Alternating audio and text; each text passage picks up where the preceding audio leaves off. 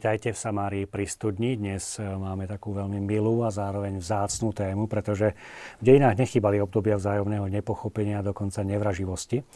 Ale dnes e, sa javí, že predstavitelia jednak židovských náboženských obcí a jednak kresťanských církví na Slovensku komunikujú. No a dnes chceme sa pýtať, že prečo a o čom. Teda toto je naša téma, ktorej vás, eh, milí televízni diváci, pozývam, pretože zaiste máme našich zásnych hostí v štúdiu, ale aj vy dostanete možnosť sa ich pýtať, prípadne vstúpiť do našej diskusie, takže nezabudnite na naše eh, pravidelné kontakty v Samárii zavinač tvlux.sk a naše číslo 0905 60 20 60 je tu zase pre vaše SMS, teda 0905 60 20 60 a e-mail samárii zavinač tvlux.sk. Takže dovolte mi, aby som privítal v našom štúdiu predsedu konferencie biskupov Slovenska, monsiera Stanislava Zvolenského. Vítajte, arcibiskup. Dobrý večer. Moje pozvanie prijal Miloš Kláti, generálny biskup Evangelickej církvy a uzborského vyznania na Slovensku. Vítajte. Dobrý večer. No a moje pozvanie prijala Igor Rintel, predseda Ústredného zväzu židovských náboženských obcí Slovenskej republiky. Dobrý večer. Takže o, hovoríme o tom, že kresťania a židia komunikujú. Prečo a o čom? Pán arcibiskup. Tak e, máme v podstate e, veľký priestor na komunikáciu, lebo sme si vedomí, že máme spoločného nebeského Otca a veľké poslanie tu na zemi. A keďže všetci chceme to naše poslanie tu na zemi žiť e, vo viere v Boha, tak vzájomne komunikujeme predovšetkým, čo to znamená tu v našich konkrétnych podmienkach žiť ako veriaci človek, ktorý žije zo svätého písma v našej spoločnosti. Mm. Pán biskup, ako to vnímate vy? Reformácia, ktorú si teraz pripomíname, sme v 500 roku, jubilejnom roku, kde v roku 1517 vystúpil doktor Martin Luther a dal dôraz aj na písmo sveté, kde hovoril, že treba ísť ad fontes, teda k prameňu. A ten prameň bol samozrejme stará a nová zmluva. A keďže stará zmluva bola napísaná v reči hebrejskej, aramejskej, tak dával sa vlastne dôraz aj na túto časť. A tá, táto časť je spoločná. Hej. Tak ako brat arcibiskup spomenul, je to viera v Pána Boha a zároveň je to aj tento spis, ktorú my nazývame ako stará zmluva, zmluva medzi Pánom Bohom a izraelským národom a my hovoríme potom kresťania, nová zmluva, zmluva medzi Pánom Bohom a všetkými ľuďmi. Hm, pán Rintel? Máme aj spoločnú históriu. V podstate až do roku 325 do Nikejského koncilu sa považovalo kresťanstvo za sektu alebo odnož židovstva až Konštantín, ktorý tedy ešte nebol kresťanom, v podstate jeho, jeho rozhodnutiami sa oddelilo židovstvo od kresťanstva. Potom máme vieru jedného Boha, Boha Izraela, máme knihu, spoločnú knihu, ktorú my nazývame Tanach, ktorú kresťania volajú e, Starý zákon, to je našim spoločným žiedlom morálky, etiky. Máme spoločné základné životné hodnoty, ktoré boli dané ešte Mojžišom e, na hore Sinaj ako nepoštvrtnosť ľudského, ľudského života od, od začiatku až po smrť a jeho dôstojnosti. A máme spoločný záujem na spoločenskom dianí, na spoločenskom dobre a vôbec na ľudskom dobre. Uh-huh. Uh, keď sme troška tak pred reláciou spolu rozprávali, padla taká myšlienka, že, že akoby sme cítili takú renesanciu, návrat mladých ľudí ku Svetému písmu, či už je to aj z kresťanského, aj zo židovského hľadiska. Môžete potvrdiť toto? No, pán Rabín u nás v Bratislave robí hraňanky z torov. Keď s tým začínal, ja som bol pesimista a som prekvapený, že je to úspešná akcia, že ľudia, ktorí tam chodia, sú väčšinou do 30 rokov. Mm-hmm našej cirkvi bola tradícia je v mnohých cirkevných zboroch tzv. biblické hodiny, teda výklad písma svätého. A e, na tieto biblické hodiny väčšinou v strete týždňa, či už je to útorok, streda alebo štvrtok, e, prichádzajú ľudia. Ja som bol e, s manželkou farárom v Petržalke a musím povedať, že pravidelne chodili a to nie len starší ľudia, ale aj mladší mali o to záujem. No, pán arcibiskup, o vás je známe, že mávate pravidelné stretnutia lekcio divína. Ako na to ľudia reagujú? Tak je to len akoby taký jeden zo spôsobov modlitby nad Svetým, spo, Svetým písmom, modlitbou, teda metódou Lectio Divina. A je to jedno spoločenstvo, lebo touto metódou Lectio Divina modlia sa v mnohých farnostiach tie tzv. biblické krúžky. Znakom života katolíckej cirkvi v súčasnosti je tiež akoby nárast ľudí, ktorí sa radi stretajú, čítajú sväté písmo a modlia sa na podnety vychádzajúce zo svätého písma. Máme medzi mladými obľúbenú napríklad biblickú olimpiádu. Teraz najnovšie sú to aj také, môžeme povedať, súťaže medzi dospelými. Jednoducho naozaj aj za katolickú církev môžem povedať, že pozorujeme, e, že ľudské srdcia teda srdcia ľudí sú veľmi otvorené preto, aby e, pozorovali a snažili sa teda akoby prijať to posolstvo, ktoré vychádza z posvetných kníh svätého písma. Práve dnes bola e, taká slávnostná prezentácia jednej zaujímavej publikácie alebo knihy, e, ktorú pripravili viacerí biblisti z rôznych oblastí. Pán Vital, ako ste to vnímali? Alebo vôbec celé toto dielo? Žalmy ukazujú niečo, že žalmy, vydanie tejto knihy nespája skôr ukazuje, že my sme už v podstate 2000 rokov spojení. Žalmy sú naše spoločné dedictvo, kultúrne, náboženstve a je to snad najčítanejšia kniha v histórii, možno viac ako samotná Biblia a tie žalmy sú rovnaké, neexistujú katolické, kresťanské žalby. Čo dneska bolo veľmi, pre mňa veľmi zaujímavé, dôležité, že tieto žalmy, ktoré vydala Teologická fakulta katolícka, obsahujú aj rabinské komentáre. Takže keď sa obrátim na nášho veľkého mysliteľa eh, Mamonidesa, ktorý hovoril, že Židia majú byť vťační kresťanom za to, že priblížil Boha Izraela miliónom ľudí, dneska môžeme povedať 100 miliónom ľudí, tak my sme paradoxne dneska vďační za tom, že kresťania vydali knihu, ktorá obsahuje rabinské komentáre, kde sa ukazuje, že to je naše spoločné, spoločné dedictvo. Uh-huh. Mali ste možnosť aj vy sa zúčastniť niekto? Obidvaja? Áno, obaja sme sa mm-hmm. zúčastnili. Áno. Môžem povedať, že e, pre nás je dôležité, že to nie je len, že sme sa my dvaja zúčastnili ako reprezentanti e, cirkví, ale že aj v tom prekladateľskom týme boli či evangelickí alebo katolíckí teológovia, toto je jedna stránka. Druhá stránka, myslím, pred niekoľkými rokmi sa podaril aj ekumenický preklad, kde zohrávali úlohu znovu, či už evangelické alebo katolícky profesori alebo docenti, biblisti.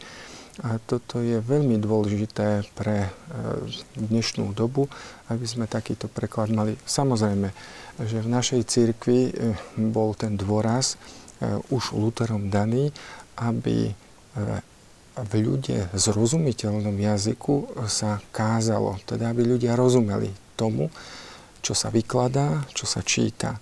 No a my sme sa po rokoch dostali k tomu, že máme v slovenskom jazyku eh, preklad, hoci paradoxne vlastne aj naša církev používala dlho kralický preklad, teda český alebo kralickou bibličtinou preložený. A dnes bolo zaujímavé, že vystúpil tam aj spevák, ktorý dvožákové piesne, teda biblické piesne spieval a v kralickej bibličtine. Tak tam som videl aj tú kontinuitu poukázanie na históriu a zároveň aj na súčasnosť. Mm, pán Arcivskú, ste ako vnímali dnešný deň? Tak Predovšetkým je to taký radosný deň, lebo obdivujem veľké dielo týchto odborníkov. Naozaj na naše pomery slovenské je to veľké dielo. A síce bolo by to na každé pomery, nielen na slovenské, ale sme šťastní, že už aj na slovenské pomery môžeme povedať, že vydal sa v Slovenčine e, vynikajúci odborný e, komentár. Konkrétne dnes bola prezentovaná, bol prezentovaný zväzok, ktorý je komentárom k žalmom 51 až 75, čiže jednej čiastky knihy žalmov. Ale ambícia je, aby prišli ďalšie diely a aby bolo komentovaných všetkých 150 žalmov. Zároveň už jestvuje, jestvujú už komentáre ku knihe Genesis, ku knihe Exodus, k malým prorokom. K Evaníliu svätého Marka. Čiže táto skupina, ktorú spomínal e, pán generálny biskup, odborníkov na sväté písmo, či už katolických alebo aj evanielických. A samozrejme musíme povedať, že čerpáme aj z pomoci e, židovských, židovskej náboženskej obce v tom zmysle, že aj oni sú, nás podporujú v tom, že treba z ako, ehm, tak poviem, že tiež napomáhajú, aby takáto spolupráca mohla jestvovať, lebo e, tie komentáre, ako už aj e, pán predseda spomenul, sú nesmierne cenné tým, veľmi obohacujúce aj pre nás, že oni prinášajú texty svätého písma komentované, ale zároveň nielen súčasnými odborníkmi, ale aj podľa tradície židovskej, podľa tradície tzv. otcov, teda patristickej a potom samozrejme aj súčasný pohľad, teda súčasných odborníkov. Takže e, je to nádherné dielo a myslím si, že e, snáď ani teraz v tejto chvíli nie je tak dôležité, e, že to dielo ako samotné, ale v ňom sa uskutočňuje to, čo, aj, čo, čo vlastne aj naše stretnutie tu, že teraz tu sedíme, potvrdzuje že si uvedomujeme, že Sveté písmo je zdroj jednoty. A že keď nad ním rozmýšľame, keď e, ho skúmame, keď ho študujeme, keď sa nad ním modlíme, nás spája. Ja by som chcel doplniť v tej knihe, v tom úvode uvedený znak teologickej fakulty, ktorý bola e, nosná na tomto projekte, ale znak Ústredného zväzu židovských náboženských obcí. Myslím, že to prvýkrát v histórii Slovenska, keď takáto náboženská literatúra vydaná ako spoločná. Myslím, že toto ešte nebolo. Spomínali ste tie rabínske výklady. Môžeme troška možno divákom priblížiť, sú to nejaké historické výklady alebo ak, výklady aktuálnych rabínov, možno aj aby sa troška zorientovali. Ja myslím, že sú to viac historické výklady, ale nerad by som o tom hovoril, necítim sa v tom uh-huh. odborníka, nerad by som zavádzal, je paradoxom, možno paradoxom, že E, zásluhou na tomto má katolický teológ, alebo katolická teologička, keď poviem, pretože ona bola nie autorom, ale e, zostavovateľom týchto rabinských e, textov. Takže zostavovateľom rabinských textov bola učiteľka biblická z katolíckej teológie. Uh-huh. A toto zásne dielo mal možnosť dostať aj pápež František, pretože nie je tajomstvom, že ste navštívili spolu Rím, Vatikán ešte predtým ste spolu navštívili Svetú zem, tomu sa dostaneme. Možno ako také antre, ako úvod e, poprosím režiu, aby nám pustil spravodajský príspevok, ako ho zachytil náš redaktor priamo e, vo Vatikáne. Spoločná púť nadvezuje na minuloročnú návštevu Svetej Zeme, ktorú zorganizovala slovenská židovská komunita. Púť začala účasťou na generálnej audiencii. Pápež František osobne pozdravil arcibiskupov a členov židovskej komunity na Slovensku.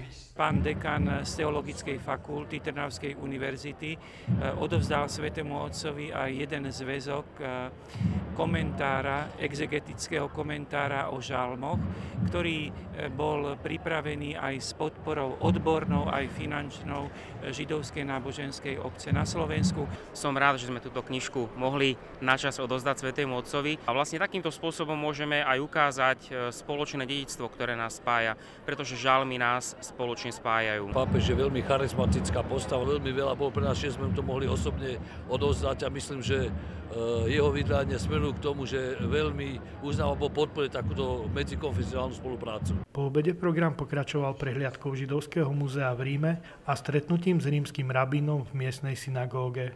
Dnes sme sa tam dostali do múzea ktoré je veľmi zaujímavé. Bolo by potrebné, aby tam človek stravil oveľa viac času, než ako sme stravili my.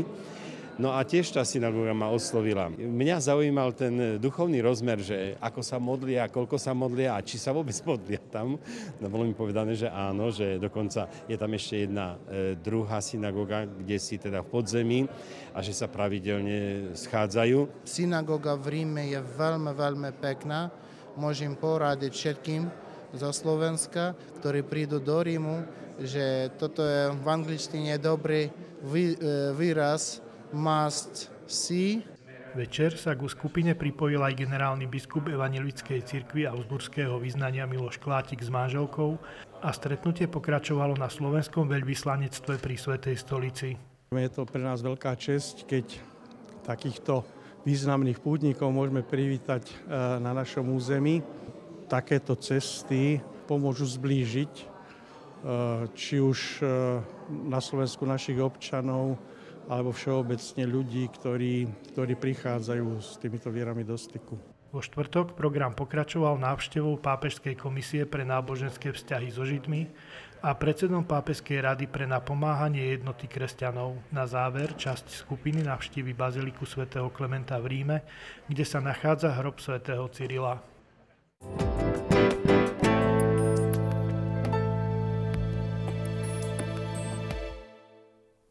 Takže toľko krátky spravodajský šot z toho, čo sme mali možnosť zažiť prostredníctvom nášho redaktora priamo vo Vatikáne. Ako máte raz spomienku, alebo ako tomu vôbec prišlo k tomuto stretnutiu, pán arcibiskup? Stretnutie v Ríme bolo v podstate akoby takou reakciou na pozvanie pána predsedu Zväzu židovských náboženských obcí, ktorý nás oboch teda pozval e, na návštevu Jeruzalema, alebo teda Svetej zeme Jeruzalema a e, z toho dôvodu, že e, to, tá návšteva Jeruzalema e, mala byť ako príležitosťou pre naše vzájomné spoznávanie a aj akoby takým priestorom, kde môžeme ukázať našu vzájomnú úctu.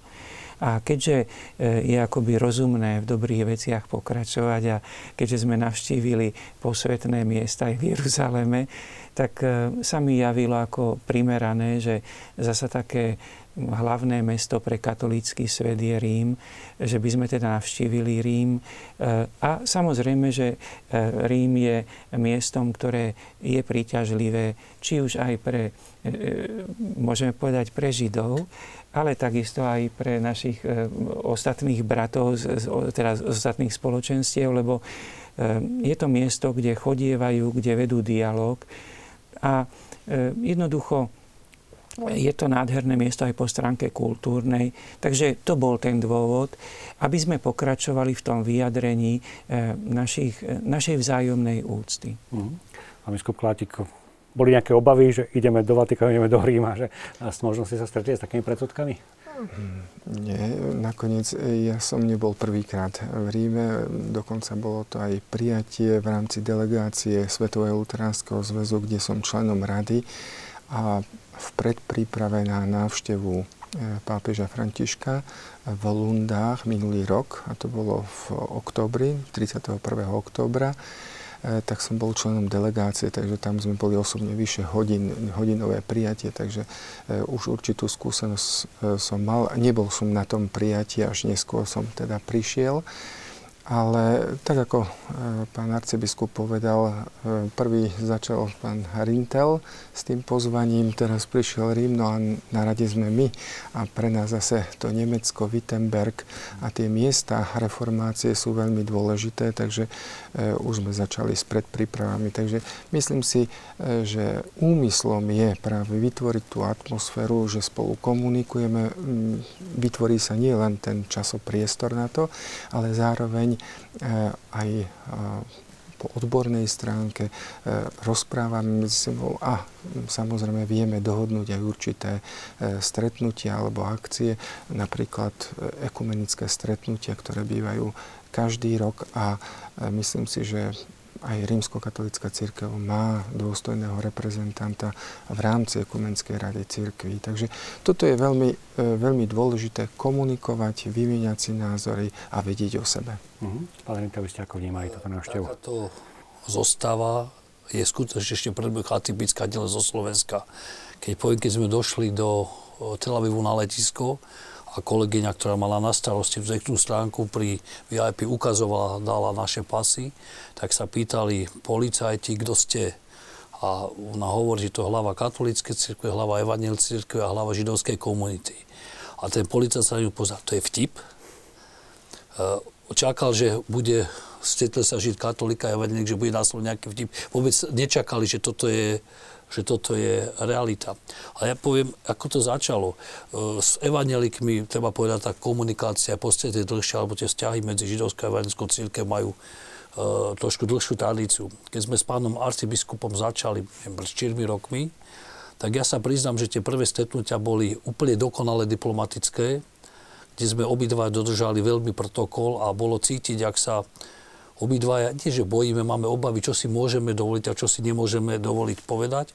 A zároveň bola cítiť taká veľká zvedavosť. Obidve bolo bol naraz a postupne ďalšími a ďalšími rozhovormi zistili, že veľmi veľa, čo sa dá rozprávať. Že samozrejme sú témy, o ktorých nikdy hovoriť nemôžeme, to sú základné princípy našich náboženstiev a tam nemôžeme jeden ani presvedčovať, ani, ani nejak e, e to meniť. Potom sú veci, na ktorých sa môžeme rozprávať, ale sa na nich nezhodneme. To napríklad môže byť nejaké historické témy. Ale potom drvia väčšina aj tém také, o ktorých sa baviť môžeme, o ktorých možno bolo aj prekvapenie, že sa na nich s väčšinou aj zhodneme. Ja si myslím, že najväčší problém komunikácie bol vždycky to, že vy si myslíte, že my si myslíme. A potom, keď sa začneme rozprávať, tak zistíme my o katolíkoch, že si nemyslia to, čo sme si mysleli, že si myslia. A katolíci zistia, že Židia si nemyslia to, čo si oni mysleli, že si myslia. A toto je najpodstatnejšia vec. A s tými komunikáciami v Jeruzaleme, potom vo Vatikáne, okrem toho oficiálneho programu dal možnosť obrovský časový priestor na rozhovory, ktoré boli absolútne neformálne, ktorých sa môžeme o mnoho otvorenejšie baviť a ktoré tým genius loci aj toho Vatikánu, aj tých svetých miest nejak pozbudzie také väčšie otvorenosti a k úvahám o živote alebo úvahám o zmysloch, ktoré si človek úplne bežne neuvedomuje. Hmm. Spomínali ste tu zaujímavú skúsenosť na letisku. Mňa to zaujíma aj z toho pohľadu mediálneho, pretože za normálnych okolností by takáto návšteva mala zbudiť mediálny boom. Ja som mal skôr pocit, že bolo mediálne ticho. Ako si to vysvetľujete? To je pomerne ťažká otázka na zodpovedanie. Alebo či ste ho aj tak vnímali? Vy? E, vnímali sme to. E, uvedomili sme si, hovorili sme o tom aj spolu. E, neviem, iste by sa bolo treba na to pýtať odborníkov, ak by som za seba mal nejaké vysvetlenie povedať, že jedno z vysvetlení by mohlo byť aj to, že médiá sú dnes postavené ako metóda médií je na kontroverzii a tak povediac akoby stretnutie, ktoré je postavené na spájaní a vzájomnej úcte, ako keby mohlo byť možno mediálne nezaujímavé. Hmm. Mali ste ešte inú skúsenosť? Tak naša církev to odprezentovala tam, kde e, teda sme mohli, na našich webových stránkach, alebo naša e, církevná tlač o tom písala. Máme internetovú televíziu, takže aj tam. Ale e, samozrejme, to, čo bolo tu povedané, možno mm, nie je také zaujímavé teraz, keď je tu nejaká zhoda, alebo hovoríme o niečom, e, čo, e, čo by mohlo zaujať ľudí, ale skôr ich zaujíma, mm, kde sa ľudia hašteria, alebo niečo, čo je kontroverzné. Takže ja si myslím, že to sa aj s odstupom času možno prehodnotí, e, pretože takéto niečo sa poprvýkrát e, stalo a možno sa na to bude nadvezovať v budúcnosti. Mhm. My sme mimo iného navštívili Kneset, izraelský parlament a treba povedať, že aj tam sme boli trošku raritou, pretože nebola to zrovna typická skupina z jedného štátu, ktorá navštevuje Kneset. Majú tam rôzne návštevy, ale takáto interkonfesná, myslím, že tiež tam veľmi často není. Hmm. No, um, hovoríte alebo spomínate, že možno keď to bolo niečo kontroverzné, tak by to našlo aj ten priestor v tých klasických uh, laických médiách. No, skúsme sa teda pozrieť troška do minulosti, lebo nechýbali okamy nepochopenia, nevraživosti. Uh, ako to spätne vnímate? Že dnes tu sedíme, čo sa zdalo možno, že pred desiatkami rokov nemožné v takejto zostave. Tak e, e, ťažko hovoriť o tom, čo bolo v minulosti. E, je zrejme, že v minulosti boli obdobia, ktoré nás veľmi bolia a ktoré musíme povedať, že aj zostávajú takou vždy ranou na, našom, na našich dejinách v období, keď e, povedzme aj židovských spoluobčanov odvážali z nášho územia, keď zomierali v koncentračných táboroch. Treba povedať, že toto je veľké previnenie proti ľudskej dôstojnosti. Samozrejme, že v tomto sa zhodneme všetci, že je to veľké previnenie proti ľudskej dôstojnosti. Všetci to odmietame. Myslím, že v tomto sme zajedno. E, možno ten rozmer kontroverznosti je, keď sa prejde potom e, na oblasť toho, že kto je za to vinný konkrétne. A tam samozrejme sa možno názory líšia, ale keďže ide o otázku, ktorá je dosť, e, teda tak poviem, predmetom aj skúmania súčasného stále, pre nás je dôležité to, že z histórie vieme, že čo nikdy sa, teda čo si želáme, aby sme nikdy tak hlboko už neupadli, že by sme niekomu podobným spôsobom znížili sa a ubližovali. Nech tá história je pre nás výstrahou a zároveň aj veľkým povzbudením k prehlbeniu vzájomnej úcty. A my v súčasnosti chceme povedať, že e, nepopierame, e, nezakrývame si oči, nepopierame to, čo sa stalo v minulosti, ale poučme sa z toho a teraz e, ukážme, že je možné žiť vo vzájomnej úcte. Tak pre evangelickú církev to bolo e, možno trošku iné obdobie, e, keď spomíname na obdobie holokaustu, teda myslím na Slovensku. Je známy aj list biskupov, ktorý protestoval proti deportáciám, dokonca sa aj traduje, pán biskup, ktorý bol v Žiline, mal vždy pripravený aj kufrík e, so zubnou kevkou, s pastou a s e, takými základnými e, vecami, kde ho na pár dní teda zavreli, pretože sa otvorene hlásil proti, a myslím si, proti tým deportáciám. A boli to aj mnohí evangelickí, nielen farári, ale aj veriaci, ktorí skrývali Židov v tej dobe, tak e, to naznačoval aj pán Rintel, že tie vzťahy e, z tohto pohľadu e, medzi našou církvou a teda Židmi alebo židovskou náboženskou obcov boli poznačené aj touto pomocou. Samozrejme, je potrebné tiež povedať to, čo je vina, je vina, hriech treba pomenovať hriechom a to, čo sa spáchalo na židovskom národe alebo na židoch aj tu, e, to nemá nič spoločné nie s kresťan, len s kresťanskosťou, nie s ľudskosťou. Takže e, o tom my sme vydávali rôzne stanovisko, k tomu sa my hlásime, k tým aj pozitívnym počinom našich evangelických farárov, kniazov a nakoniec o tom sú aj rôzne doklady E, kedy sú vydávané aj tie e, listy, ktoré e, sú potom zaradené a tí ľudia, ktorí sú zaradení medzi spravodlivých, medzi národmi a tam si môžete pozrieť, myslím, že je to mm, na počet ľudí najväčší počet e, ľudí, ktorý zachraňoval, teda myslím na počet obyvateľstva, najväčší počet, ktorý zachraňoval Židov v tomto období je Slovensko.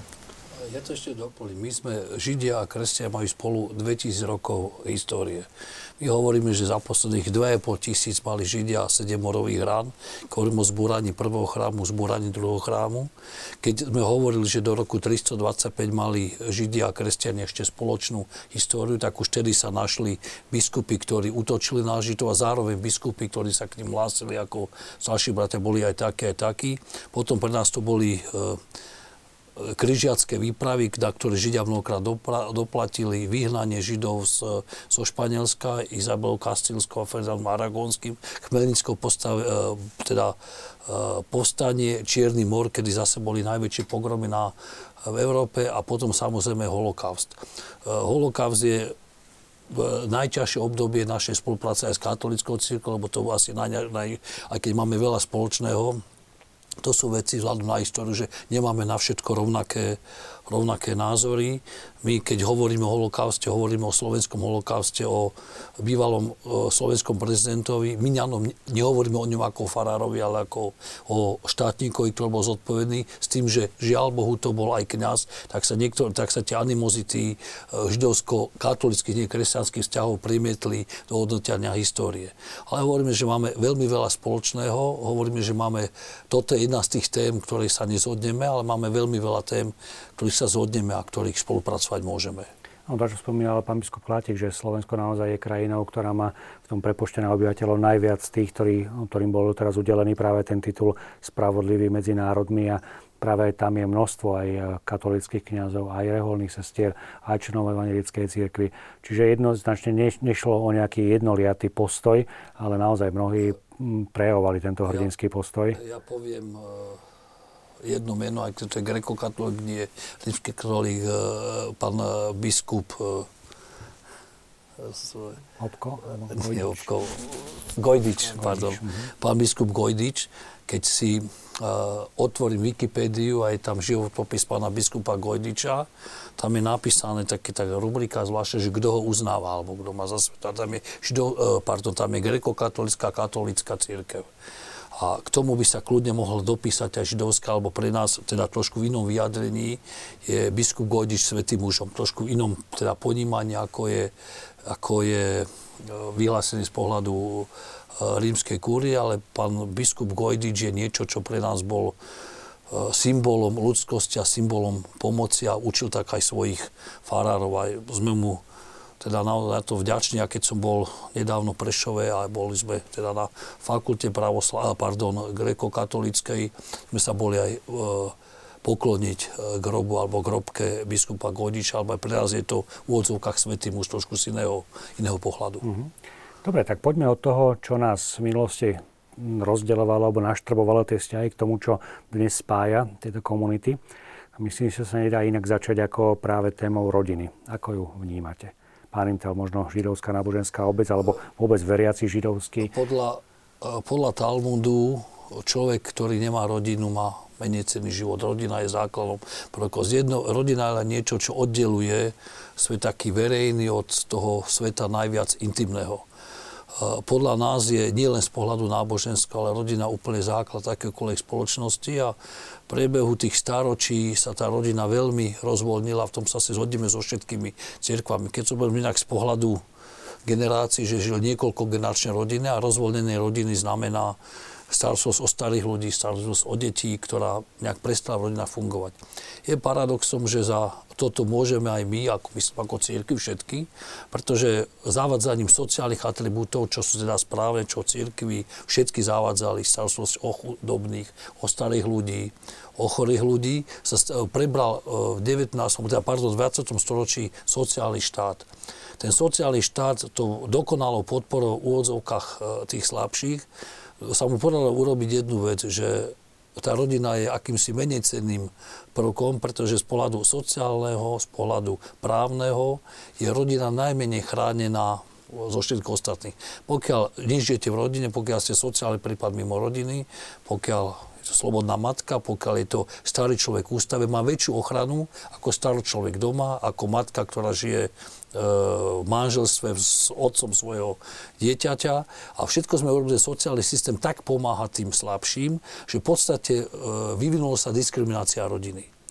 A myslím, že túto v pohľade na rodinu, v tomto pohľade sa hodne zhodneme. Mm. Pán Biskup?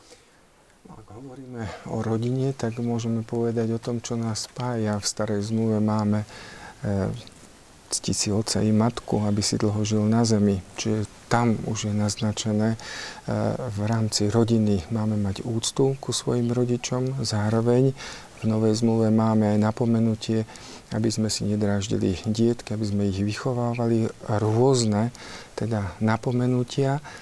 No a je veľmi dôležité, aby sme my boli určitým príkladom aj pre ostatných. E, keď zoberieme zase reformáciu a spomenutého e, doktora Martina Lutera, tak už je ten, ktorý sa oženil, my vieme, bola to Katarína von Bora a oni mali aj spoločné dietky, čiže tam vidíme už ten aj moment, kedy kňazské rodiny mali aj svoje deti a keď už môžem povedať aj v histórii nášho slovenského národa, sme mali rôzne rodiny, ktoré vošli aj do dejín nielen našej cirkvi, ale teda aj celého národa. Spomeniem za všetky možno, možno Jozefa Miloslava Hurbána, už len preto, že v tomto roku si pripomíname 200 výročie jeho narodenia. Hm, arcibiskup, rodina katolíckej cirkvi.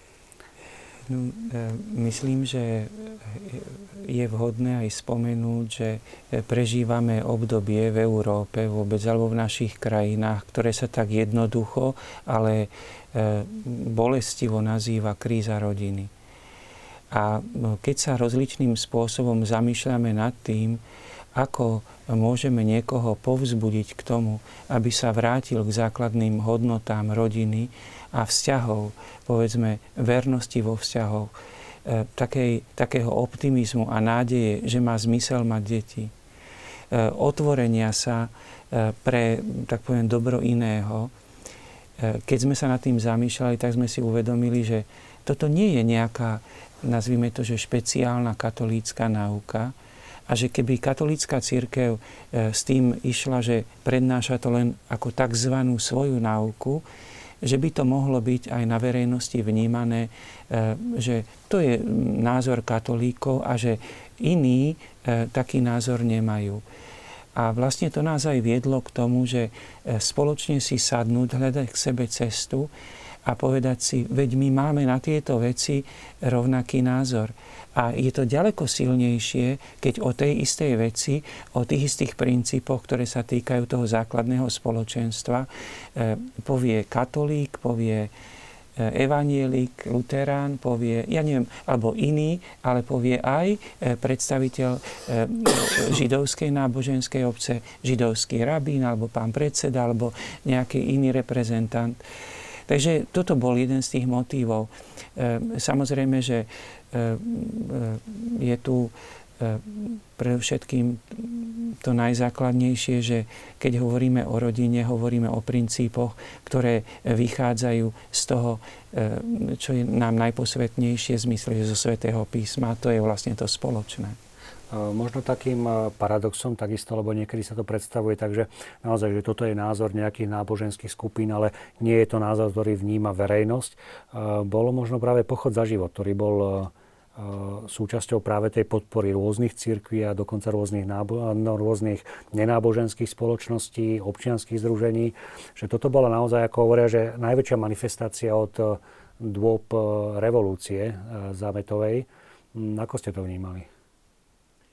Tak samozrejme, že hm, pochody za život, či už bol v Košici alebo bol v Bratislave, lebo boli dva také veľmi teda, úspešné e, s 80 tisícovou účasťou. E, sú pochody, v ktorých na verejnosti sa ukazuje to, čo je nám spoločné a čo už aj tu pán predseda spomenul, že tá nedotknutelnosť ľudského života. Že vlastne je to princíp, ktorý je e, zakotvený e, do spoločnosti e, Mojžišovým zákonom, alebo teda desatorom. A my e, v podstate len prostriedkami primeranými súčasnej dobe e, vyjadrujeme, že si vážime ľudský život od počatia po prirodzenú smrť. E, keďže v súčasnej spoločnosti je taká tendencia narábať ľudským životom ako niečím, čo je v mojej moci, Samozrejme, že je primerané, keď my spoločne sa podielame aj na nejakých verejných prejavoch zasa tej úcty k životu od počatia po prirodzenú smrť. Mm. S tým je spojená aj otázka demografie. Že dnes už si nikto nepochybuje, nediskutuje o tom, že na Slovensku máme demografický problém. Ako ho vidíte a vnímate? Na Slovensku je dneska priemer 1,4 dieťaťa na jednu ženu ako prežitie národa, keď to tak povieme, na úrovni minimálne 2,1 až 2,4.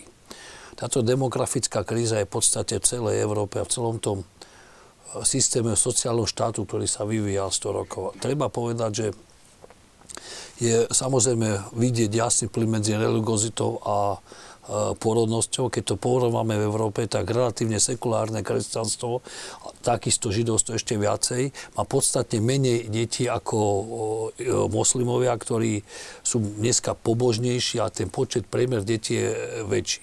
Týmto sa mení veľmi demografický pomer.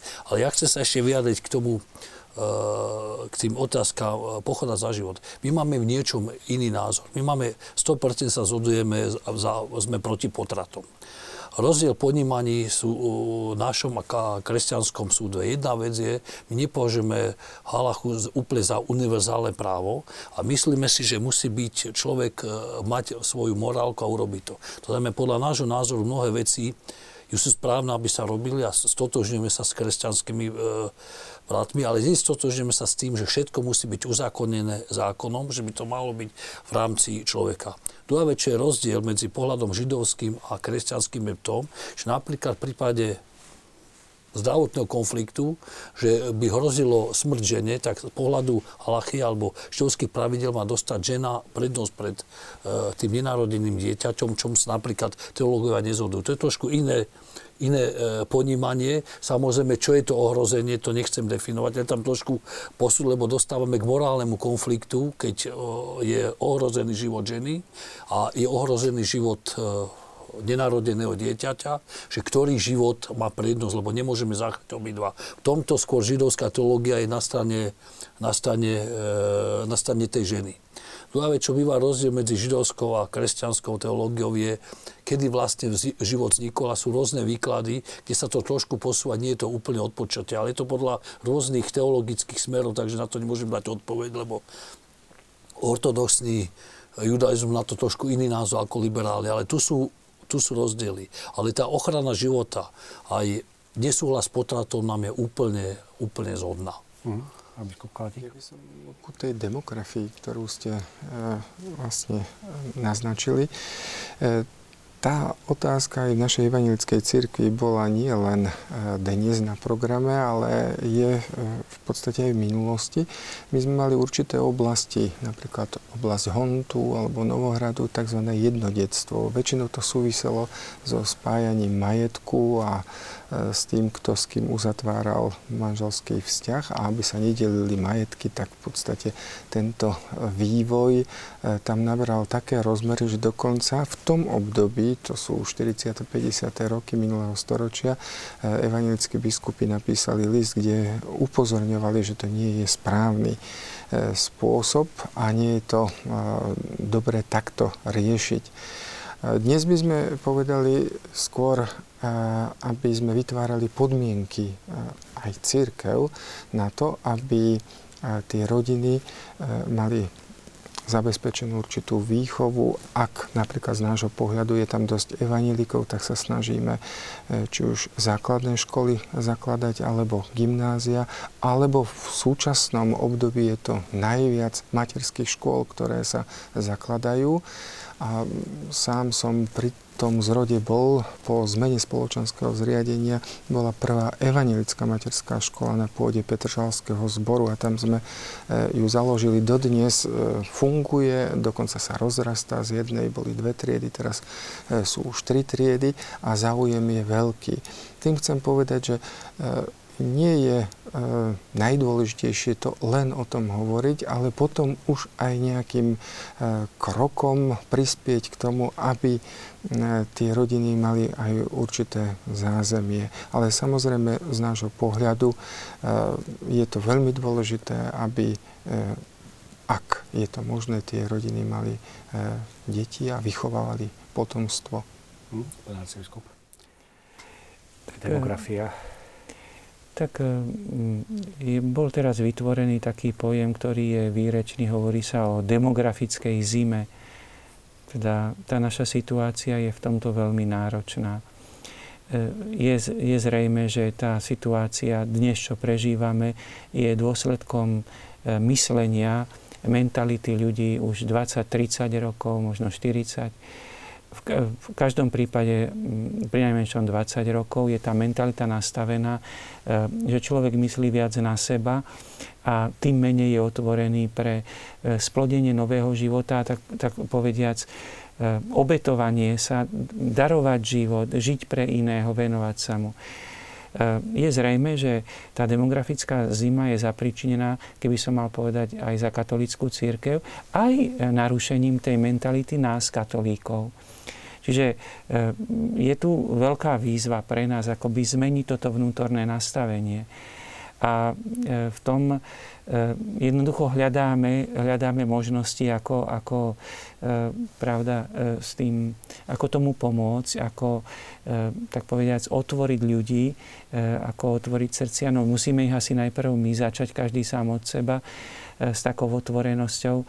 Ale keď by som len chcel ešte sa vrátiť k tomu, že vždy, keď hovoríme o týchto základných problémoch, ktoré sa dotýkajú našej spoločnosti tu na Slovensku, ak tá demografická zima teda je jedna skutočnosť, ktorá sa nás dotýka, je povinnosťou tých, ktorí majú vieru v Boha, aby istým spôsobom boli mm, aj odvážni, riskovali, že e, mm, budú opakovať častejšie e, tie výstrahy, ktoré z toho vyplývajú.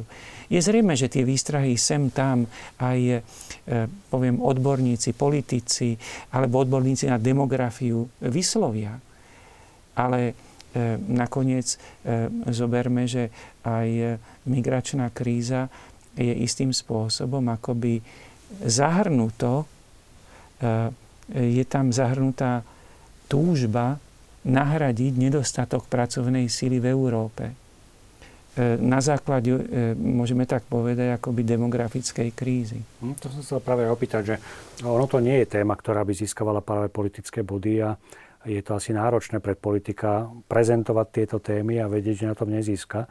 Čiže uh, stretávate sa aj s politikmi, s politickou reprezentáciou. Ako vnímajú túto problematiku oni, keď o tom spoločne hovoríte?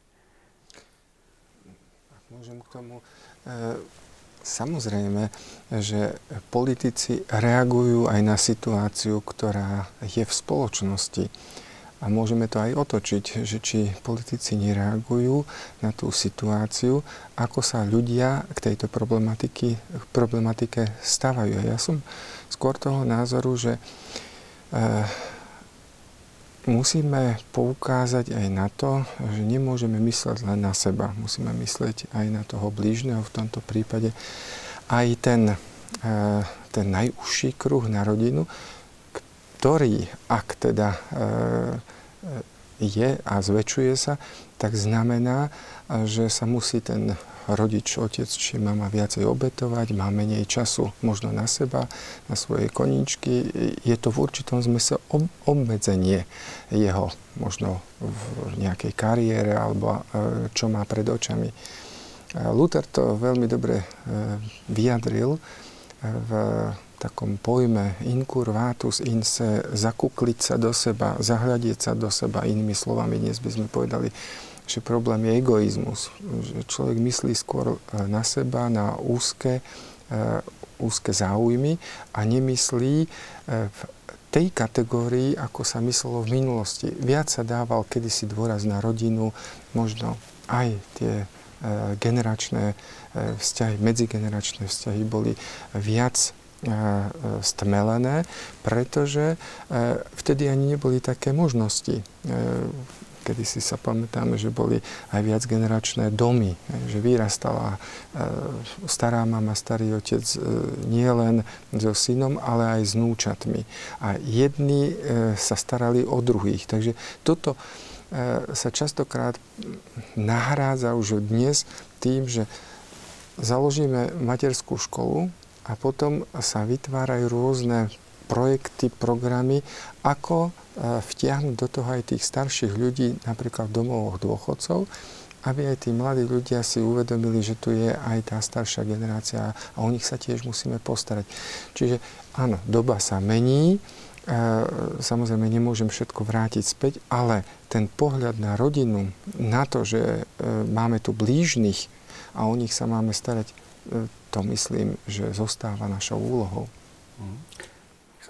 Ja myslím, že politici to chcú riešiť, len nevedia ako. To je problém na Slovensku. A politici vidia všetko zjednodušenie. Napríklad máme málo detí, tak dáme, ja neviem, o 10, o 20 eur vyššie rodinné prídavky a už všetci budú mať deti. Ale je nutné urobiť úplnú zmenu paradigmy. V prvom rade tá rodina naozaj musí ísť na piedestal podpory a nemôže byť systém, ktorý ju fakticky diskriminuje. E, pri Zoberiem to nie na deťoch, napríklad starších ľudí, ako hovoril pán biskup Klátik. Dneska, keď máte starého rodiča, alebo povedzme nejakého telesne, duševne postihnutého člena rodiny, je pre vás o mnoho výhodnejšie ekonomicky dať ho do domova dôchodcov, do špeciálneho domova. Tedy vás štát podporí, ale pokiaľ si ho necháte doma, tak vás nepodporí. Čiže sociálny systém vám hovorí, máš starého rodiča, zbav sa ho lebo to je tak. A môžem veľa príkladov uviesť, ktoré sú takto urobené. E, si matka, budeš sama s dieťaťom, podporím ťa. Budeš žiť v manželstve, alebo budeš žiť s otcom svojho dieťaťa, tak ťa nepodporím. A sú celé desiatky prípadov, kedy tou pozitívnou diskrimináciou tých znevýhodených sa urobila fakticky diskriminácia tej rodiny. A pokiaľ sa, e, ďalší príklad je, u nás mnohodetná matka je skôr taký kuriózny prípad, lebo ten tlak spoločnosti je a čo ona chce, prečo nepracuje.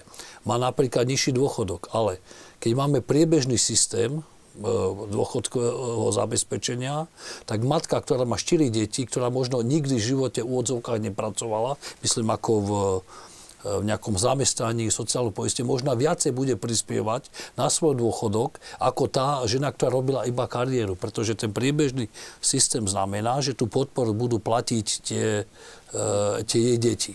Takže zmena paradigmy rozmýšľania, dosť podstatné jediné to, čo sa dá urobiť.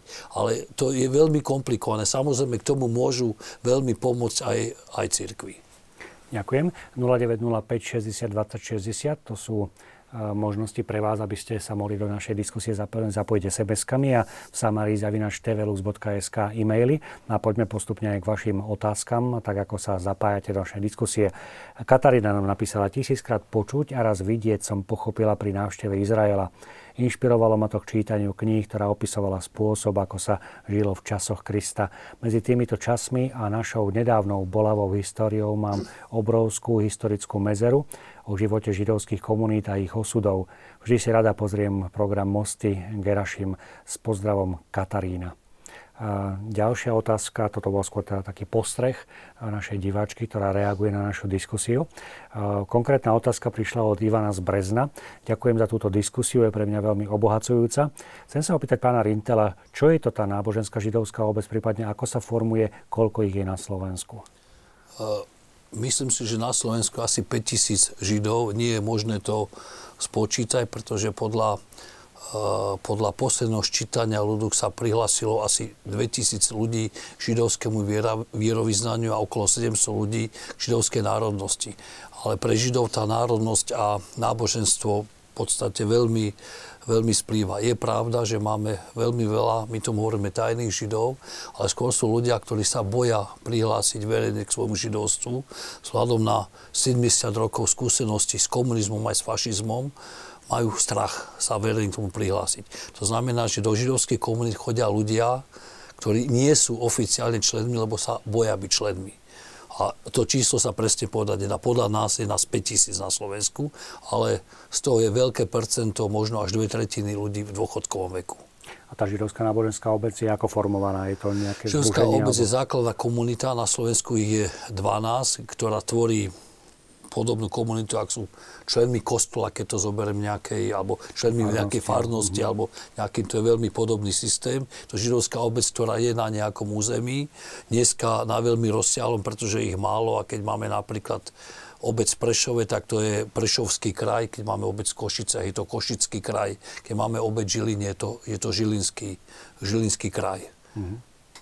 Dobre, poďme k otázke postavenia cirkvie náboženských spoločností, e, samotnej spoločnosti a ich prínos. Lebo častokrát sa hovorí o rôznych negatívach, o tom, ako štát dopláca na, na náboženské spoločnosti. Ako vnímate túto otázku?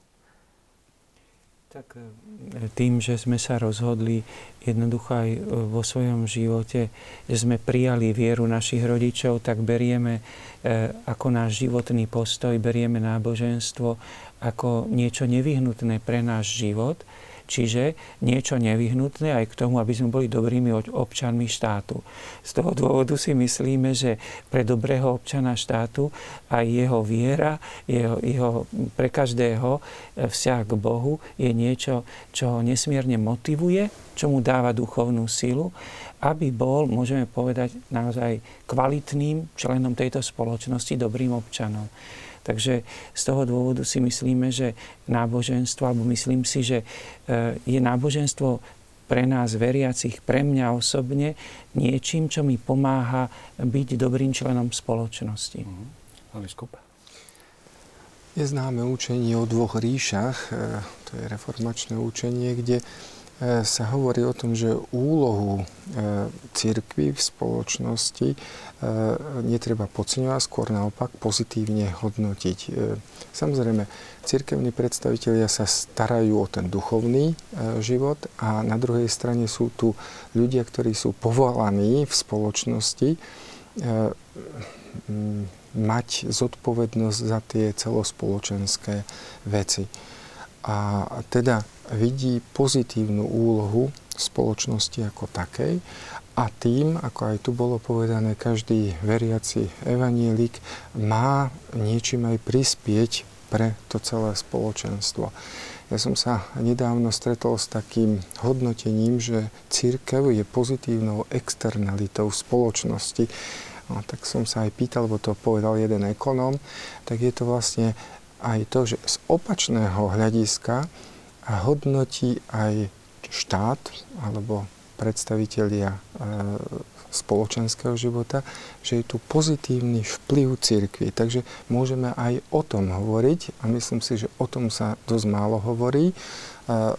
E, vychovávame deti už od materskej školy cez základnú v gymnáziách, učíme ich na hodinách náboženstva. Samozrejme, že je tu ten rozmer diakonickej pomoci, evangelická diakonia, ktorá v podstate sa rozmáha a pomáha aj eh, takým eh, spôsobom, že sa stará o starších ľudí nevládnych. Spomeniem za všetky možno eh, evangelickú školu pre hluchoslepé deti keď človek navštíví takúto ustanovizeň, tak potom len pochopí, že keď má zdravé deti alebo zdravých e, ľudí okolo seba, že má aj zodpovednosť za takýchto ľudí a to nie len tak, že, že ak to nie je v najbližšom okolí, tak sa o to nestarám, ale mám aj vnútornú povinnosť pomôcť.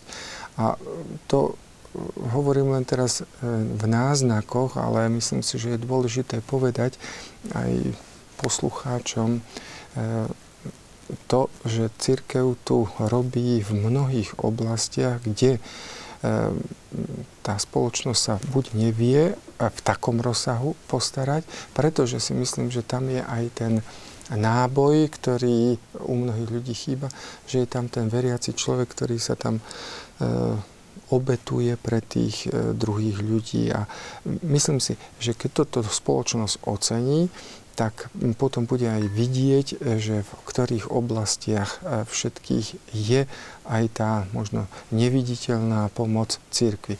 Niekedy sa mi zdá, že sa málo o tom hovorí a píše, lebo to súvisí aj s tým, že že nechceme to robiť preto, aby sa o tom písalo. Ale ak sa o tom nehovorí, tak potom mnohí ľudia o týchto veciach nevedia. Takže v tomto vidím aj pozitívnu úlohu médií, ehm, vytiahnuť tieto, a teraz poviem, celebrity, ktoré v skutočnosti sú celebritami, že sú v každodennej obetavej práci pre tých e, najviac marginalizovaných ľudí v spoločnosti, tak to v mojich očiach naozaj sú ľudia, ktorí pochopili aj zmysel života a, a teda dávajú do toho aj svoju energiu a silu. Hmm. Ja to skúsim úplne inak povedať. Pán biskup Klátik hovorí o tom duchov, alebo o tých obidva páni o tých duchovných zmysloch. Ja predím na tú matematiku. Áno, na cirkvi spoločnosť dopláca. Tak je dopláca na spustu iných vecí. Spoločnosť dopláca na cirkvi 1,2 promile verejných rozpočtov musím povedať číslo 1,2 promile. Spoločnosť dopláca na futbal, na lukostrelbu, na múzea, na filharmoniu, na všetko dopláca. Ako náhle, a potom ide o to, že spo, či rozhodne spoločnosť zastúpená parlamentom, že t- tie církvy mi dajú niečo, za to sa mi v úvodzovkách oplatí doplácať. Keď zoberiem, koľko peňazí dostane jeden vodnopolista, jeden lukostrelec, tak je to mnohonásobne viac, ako pôjde na jedného katolíka, evaníka alebo na jedného, e, na jedného žida. Keď zoberiem štatistiku k čomu sa ľudia hlásia. Približne 80% obyvateľ Slovenska sa hlási jednoznačne k nejakému náboženstvu. Čiže 80 Bez toho, že by som spochyboval náznakom Slovenskú filharmóniu, lebo je to úžasný, úžasný súbor, sa spýtam, koľko percent ľudí chodí na Slovenskú filharmóniu. To není spochybnenie. To je to, že tie cirkvy pridávajú nejakú hodnotu, áno, dopláca na to spoločnosť úvodzovka, lebo všetko niečo stojí, dopláca 1,2 promile verejného rozpočtu a je na štáte, respektíve parlamente, aby povedal, že či tých 1,2 promile verejných rozpočtoch je doplácanie, za ktoré dostane v tom duchovnom a minosvete to, čo je. V tom prípade, podľa môjho názoru, dostane toho veľmi dosť. Ale áno, dopláca. Mm-hmm. Naša diváčka Alena Schropova Požehnaný večer, drahí účastníci, účastníci tejto relácie. Som katolíčka a rané modlitby začínam žalmami 90., 91., 2., 3. Pri návšteve nášho priateľa z Kanady, ktorý je Žid, sa pri stretnutí modlíme a čítame si zo starého a nového zákona. Je to záležitosť srdca a ducha lásky, ktorý vždy spojuje, lebo je v ňom pokoj. Je to Boží dar. Veľmi sa tešíme tejto vzájomnej spolupatričnosti, lebo ona naozaj pomáha zriekať sa hriechov s úctou Alena Schropová. Takže to je tiež jeden z názorov a zapojenia sa do diskusie našej diváčky. Pozdravujem vzácných hostí a televíziu Lux. Zaujímalo by ma, aký je vzťah medzi veriacimi a neveriacimi Židmi. Je tento vzťah názorov rovnako problematický ako vzťah medzi veriacimi Židmi a neveriacimi vo všeobecnosti? Pýta sa naša diváčka Mária. Ja si myslím, že vzťah medzi ľuďmi je veľmi komplikovaný bez ohľadu na to, či sú veriaci alebo neveriaci keď budem hovoriť o sporoch vnútri komunity našej, tak u nás je pravidlo, že keď sa stretnú dvaja Židia, musia mať aspoň štyri názory. Takže e, e, židovská vlastnosť je diskutovať a spochybňovať absolútne všetko. Neviem, ak je to v iných spoločenstvách, ale myslím si, že to o mnoho odzokách lepšie nie je nikde. A ono to nie je ani spor medzi veriacimi a neveriacimi, lebo diskutovať môžete s človekom, ktorý má úplne iné názory ako vy, ale to skôr takého osobného presvedčenia, že som schopný počúvať. Že nie som schopný iba rozprávať, ale dokážem aj počúvať. Ale štatistiku určite neviem. Hmm.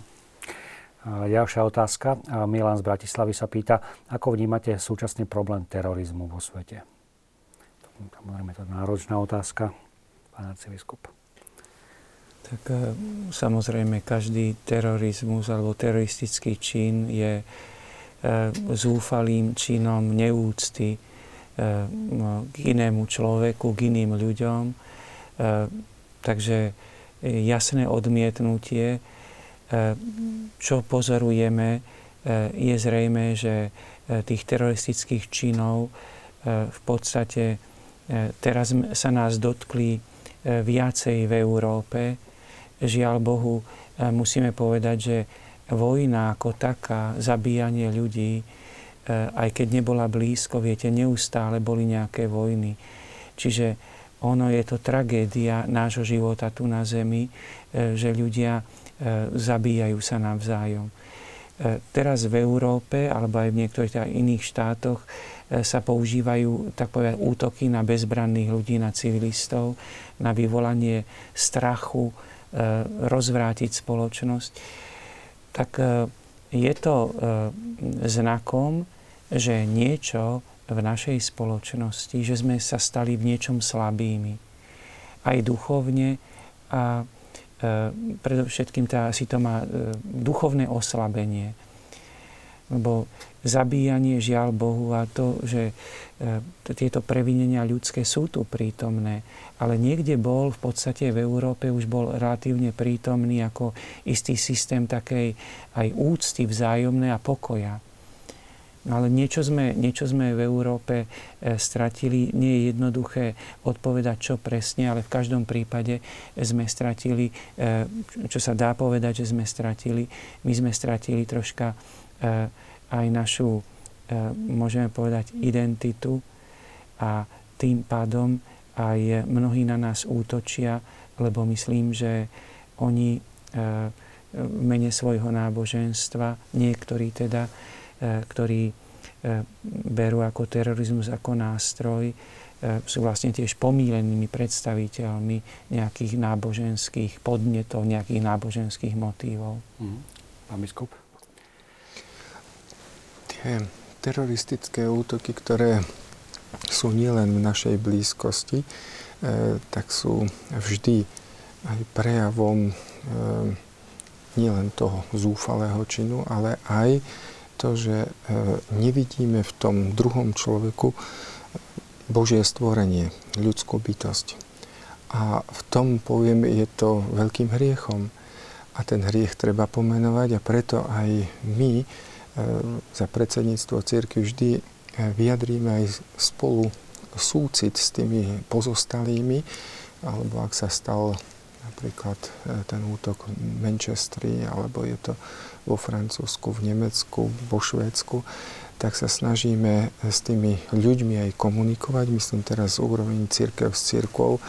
Nedávno prišiel aj, prišla aj odpoveď z biskupského úradu e, zo Švédska, kde tiež teda sa niečo podobné stalo, že si to veľmi vážia, že na nich myslíme.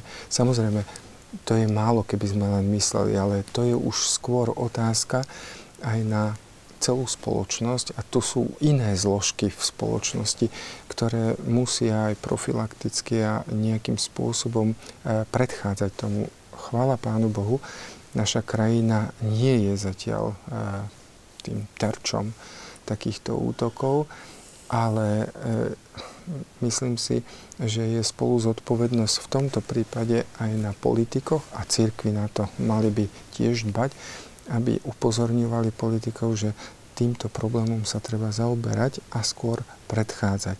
Takže keď to spojím aj s tou históriou, ktorá sa týkala aj Slovenska, a, sme končili vlastne tú tému tým, že má to byť pre nás poučením, tak by sme sa aj my mali nechať poučiť teraz tým vývojom a dať hlavy dohromady a aj národy by sa mali spojiť, aby sa v čo najväčšej miere eliminovalo to, čo potom pôsobí veľmi deštrukčne. Mm. S tým sa úplne stotožňujem, ale poviem to z iného pohľadu. Cirkvy nemôžu zastaviť terorizmus. Ale to, čo je povinnosť podľa mňa všetkých cirkví, sú Židia, kresťania, hinduisti, moslimovia, hoci kto je, aby sa cirkvím činiteľ vyjadrovali proti tomu, keď sa pácha násilie v mene náboženstva alebo v mene Boha. Bo najviac nebezpečné je toto. Ale to sa netýka len terorizmu, to sa týka aj extrémizmu akokoľvek. Musíme sa vyjadrovať k tomu, že násilie, extrémizmus, e, výzva na násilie, útoky na iné náboženstvo, národnosť nemôžu byť mene Boha ak je to menej úvodzovka akéhokoľvek Boha, menej akéhokoľvek náboženstva, si myslím, že povinnosť cirkvi sa ozvať, že toto nie je mene náboženstva. A ja hovorím aj o Slovensku, o slovenskom extrémizme, ktorý v mene Boha hádže kamene do moslimskej ženy. Áno, veď vy ste to konec koncov aj presne pomenovali aj po voľbách. Len znova, ako keby ten eh, impact v médiách eh, bol maličký, som povedať, že nulový. Eh, ten ohlas bol, ale ako keby tá pamäť bola príliš krátka. No ale uh, asi naozaj len trpezlivosť nám tomto zostáva, že vysvetľovať pomaličky a vrácať sa k týmto témam. Je tu otázka na pána arcibiskupa od Milana zo Žiliny. Pán arcibiskup, môžete nám vysvetliť, ako to bolo s tým vašim postojom k humanizmu? Je to téma, ktorá tiež rezonovala teraz v médiách. Áno, že bol prezentovaný e, v podstate e, postoj konferencie biskupov, alebo teda odborníkov za konferenciu biskupov, Eh, kde sa žiadala taká zmena v texte, aby nebolo použité slovo humanizmus s tým, že môže mať dvojaký význam. Nielen ten taký základný, široký ako prejav nejakej ľudskosti, nejakého ľudského správania, ale aj ako humanizmus, ako myšlienkový systém, ktorý odmieta náboženstvo a vieru v Boha lebo jestvuje aj jeden akoby myšlienkový systém, ktorý sa označuje ako humanizmus, ktorý odmieta vieru v Boha. A preto bola aj tá námietka konferencie biskupov, aby nebol použitý e, tento, e, ten e, termín humanizmu z dôvodu, aby náhodou niekto nemohol ho vysvetľovať v tom zmysle, že, sme súhlasili, že deti majú byť vychovávané v duchu odmietania humanizmu v zmysle odmietania náboženstva. Ďakujem pekne. Zostáva nám ešte 10 minút našej relácie. Hovoríme o minulosti, hovoríme o prítomnosti. Skúsme troška tak e, pohľad do budúcnosti. Mne sa veľmi páčil jeden citát, ktorý ste, pán Rintel, prednesli pred médiami. Ak si dobre pamätám, bolo to e, pri e, mieste, kde predtým stála v Bratislave synagóga pod domom svätého Martina, kde ste povedali, že možno sa vám to nebude páčiť, ale podľa mňa majú Židia a kresťania nielen spoločnú minulosť, ale aj budúcnosť. Ako ste to mysleli? Keď vrátim sa do 19. storočia, v 19. storočí väčšina Židov žila v Európe začala masová emigrácia Židov, ale nie len Židov, mnohých národností, mnohých kresťanov do Ameriky, do dnesných Spojených štátov. E, vytváralo sa ako keby jedna civilizácia, ktorá, keď to zjednodušene poviem, na báze greckej filozofie, na báze starého Ríma, na báze židovstva, ktoré to všetko ešte e, spojilo kresťanstvo, ktoré vzniklo niečo, čomu hovoríme atlantická civilizácia alebo židovsko-kresťanská civilizácia. Tejto civilizácie v úvodzovkách sme spoločne. To, čo sa teraz deje vo svete, v podstate čiastočne útok na našu civilizáciu. Teraz nechcem hovoriť o terorizme, ale to sú novgon zóny všelikde. A myslím si, že môžeme byť na svoju civilizáciu hrdí a tá civilizácia je spoločným dielom aj židov, aj kresťanov, aj keď samozrejme početne veľmi ťažko porovateľný a nemusíme sa hambiť, túto svoju civilizáciu si brániť. A v tomto budeme spojenci, pretože to ohrozenie, ktoré civilizačne máme, je úplne spoločné židov aj kresťanov. Takže či chceme alebo nechceme, my sme v tom úvodzovkách spolu a sme odsúdení na spoluprácu. Dávam to odsúdenie samozrejme do, do úvodzovek. Samozrejme, keď porovnám čísla slovenské, kresťanstvo a židovstvo sú absolútne neporovateľné, ale ten myšlienkový prúd, to desatoro, to naša spoločná životná filozofia, to, o čo sme dneska celý večer hovorili, niečo, čo máme spoločné a čo musíme chrániť. Chrániť neznamená, že ideme zo samopalmi eh, na barikáde. Chrániť znamená, že nechceme si túto civilizáciu dať zobrať a v tom budeme mať spoločnú budúcnosť. Hmm, pán biskup, vy to ako idete? Myslím, že tak ako v dejinách nášho národa sme išli spolu a spolu žili či už to boli katolíci, evangelíci a židia v dedinách, mestečkách a mestách, tak tomu bude aj e, v budúcnosti a je veľmi dôležité, ako aj navzájom sa ku sebe správame a chováme. Ja si myslím, že to je dôležité, aby sme e, sa správali tak, aby sme boli príkladom, teda s rešpektom k ním. A v tomto zmysle je to len nadviazanie na to, čo je aj v našej e, ústave v podstate na Cyrila metoda. Hovoríme o židokresťanských koreňoch aj celej našej civilizácie, respektíve v tejto našej oblasti.